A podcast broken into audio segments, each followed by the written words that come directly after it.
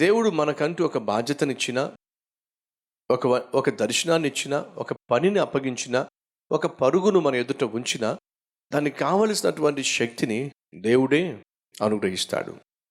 ఇల్లాలిగా నువ్వు అనొచ్చు నా కుటుంబాన్ని నేను సరిగా కట్టుకోలేకపోతున్నాను.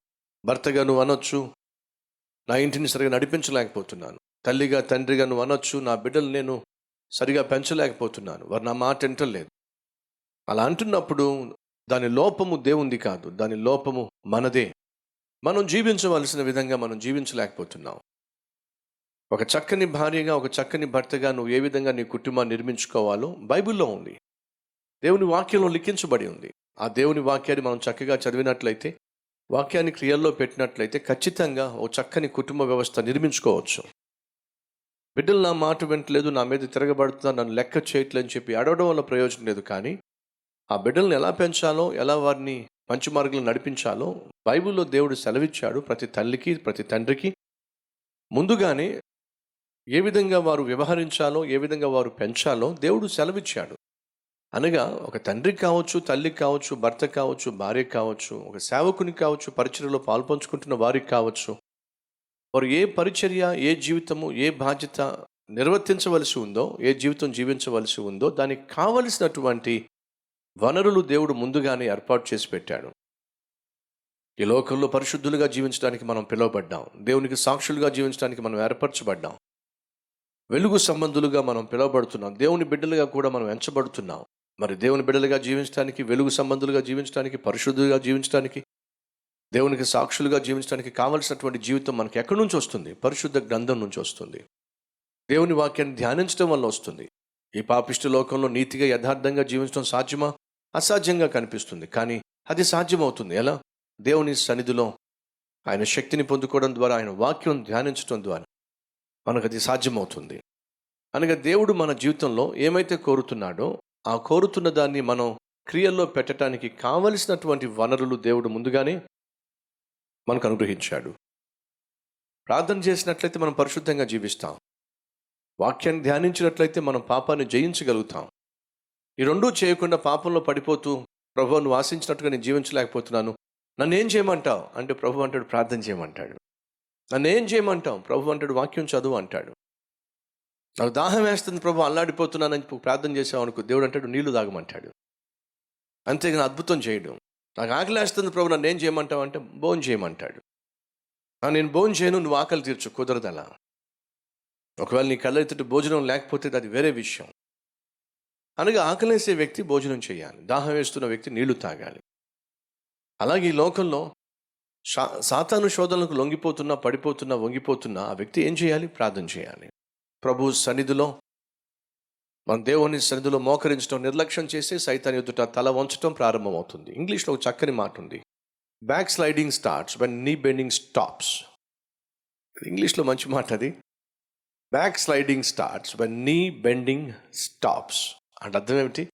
ఎప్పుడైతే మనం మోకరించడం మానేస్తామో అప్పుడే మన ఆధ్యాత్మిక జీవితంలో జారిపోవడం మొదలవుతుంది. నీ నీ బెండింగ్ స్టాప్ అయింది కాబట్టి బ్యాక్ స్లైడింగ్ స్టార్ట్ అయింది. నువ్వు ఎందుకు వెనక్కి వెళ్ళిపోతున్నావంటే ఎందుకు జారిపోతున్నావంటే ఎందుకు పడిపోతున్నావంటే ఎందుకు మాటి మాటికి సాతాను శోధన లొంగిపోతున్నావంటే వెరీ సింపుల్. నీ మోకాళ్ళు వంగటం లేదు. కాబట్టి సైతానికి నువ్వు లొంగిపోతున్నావు వంగిపోతున్నావు సో మన లోపం ఏమిటి మనం తెలుసుకోవాలి. మనం చేయాల్సింది మనం చేయాలి. మన బాధ్యతను మనం గ్రహించాలి. క్రియల్లో పెట్టాలి. ఈ విషయాన్ని మర్చిపోద్దని ప్రభువు పేరట మనవి చేస్తున్నాను. ఒక పరిచర్యకు దేవుడు ఏలియాను పిలిచినప్పుడు ఆ పరిచర్యకు కావలసిన శక్తిని కూడా దేవుడే ఇస్తున్నాడు. దేవుడు ఒక పరిచర్య నీకు ఇచ్చిన ఒక సంఘాన్ని నీకు ఇచ్చిన ఒక సేవను నీకు ఇచ్చిన ఒక దర్శనాన్ని నీకు ఇచ్చిన ఆ దర్శనాన్ని సేవను పరిచర్యను సంఘాన్ని కొనసాగించడానికి నడిపించడానికి కావలసిన శక్తి ఖచ్చితంగా దేవుడు నీకు అనుగ్రహిస్తాడు. వెళ్ళి ఆయన సన్నిధిలో మోకరిస్తే వెళ్ళి ఆయన సన్నిధిలో వాక్యాన్ని ధ్యానిస్తే మాత్రమే సాధ్యమవుతుంది. ఏలియా శక్తిని పొందుకుంది. ఈ లోకంలో ఉన్నటువంటి ప్రోటీన్ డ్రింక్ తాగి తాగి కాదు. ఏలియా శక్తిని పొందుకుంది ఎనర్జీ డ్రింక్ తాగి కాదు. ఏలియా శక్తిని పొందుకుంది దేవుని సన్నిధిలో దేవుని మాట ద్వారా. దేవుడిచ్చిన ఆహారాన్ని భుజించి వాక్యము దేవుని ఆహారము ప్రార్థన దేవుని సహవాసము. ఈ రెండు మన ఆధ్యాత్మిక జీవితంలో మన ఎదుట ఉన్నటువంటి పరుగును కడముట్టించడానికి శక్తినిస్తాయి. ఈ విషయాన్ని మర్చిపోవద్దని ప్రభు పేట మనవి చేస్తున్నాను.